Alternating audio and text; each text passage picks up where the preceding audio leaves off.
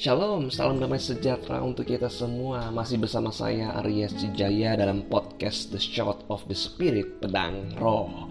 Nah, dalam podcast singkat ini kita akan membahas mengenai kecerdasan rohani yang terambil dalam Kolose pasal yang ketiga ayat 2 sampai 4 dalam Kolose pasal yang ketiga 2 sampai 4. Demikian firman Tuhan mengatakan pikirkanlah perkara yang di atas bukan yang di bumi Sebab kamu telah mati dan hidupmu tersembunyi bersama dengan Kristus di dalam Allah.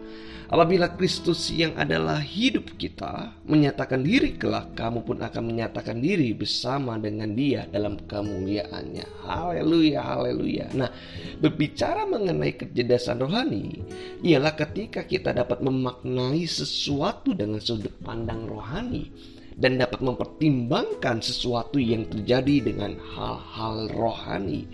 Maka pada masa pandemi ini yang terjadi dalam kehidupan anak-anak Tuhan, kita dapat memiliki kecerdasan rohani dengan memaknai peristiwa yang terjadi dengan sudut pandang rohani. Ya. Jadi setiap hal yang terjadi dalam kehidupan kita kita dapat memberikan satu pertimbangan dalam sudut pandang rohani termasuk pada masa pandemi ini. Tetapi sangat sulit bagi orang-orang yang tidak memiliki kecerdasan rohani, ya. Mereka tidak akan dapat memaknai kehidupan yang terjadi dalam hidupnya dengan makna rohani. Maka hal yang harus kita lakukan yaitu memiliki hubungan yang erat dengan Tuhan dalam doa dan perenungan firman Tuhan. Ya. Bagi mereka yang tidak memiliki kecerdasan rohani, mereka tidak dapat menguasai dirinya. Mereka tidak dapat bisa membawa jiwanya kepada perkara-perkara rohani ketika ada pergumulan dalam kehidupannya.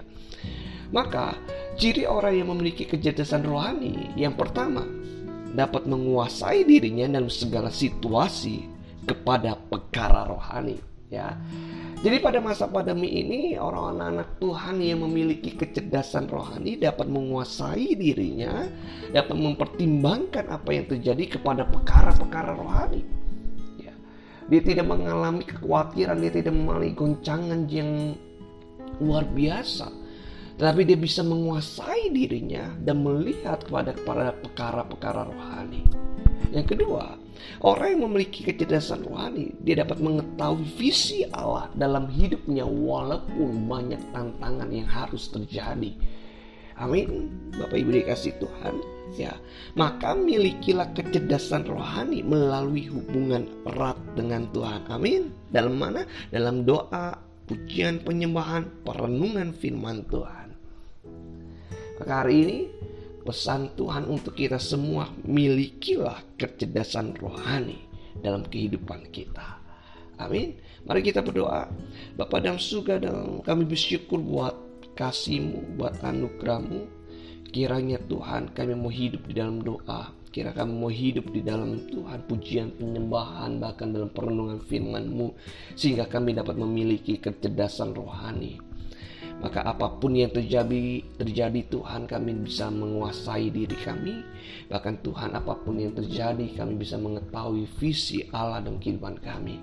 Maka dari itu Tuhan Yesus di minggu pertama di tahun awal tahun ini kami mau memiliki kecerdasan rohani. Terima kasih banyak Bapak dan nama Tuhan Yesus kami berdoa dan ucap syukur. Haleluya. Amin. Terima kasih saudara-saudara ini kasih Tuhan. Kiranya firman ini, renungan singkat ini, podcast singkat ini memberkati kita semua. Tuhan Yesus memberkati kita. Haleluya. Amin.